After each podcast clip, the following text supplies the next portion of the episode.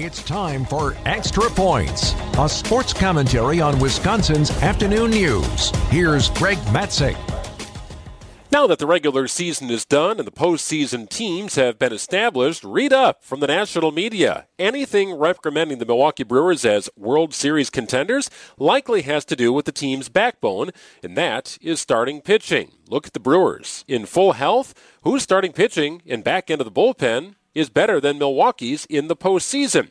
Another thing you might read is that the Brewers have among the best managers in all of baseball and the best manager in the National League. Well, combine the two together and you've got the makings of a World Series contender. Remove one element of what the Brewers do best? Well, perhaps you have to worry.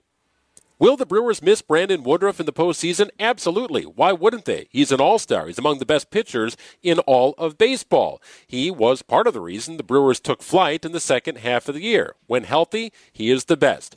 Well, remove Woodruff from the occasion. What do you have? You still have an all star in Corbin Burnes. You still have an all star in Freddie Peralta. You have a crafty lefty in Wade Miley. And oh, by the way, you still have the best manager in all of baseball.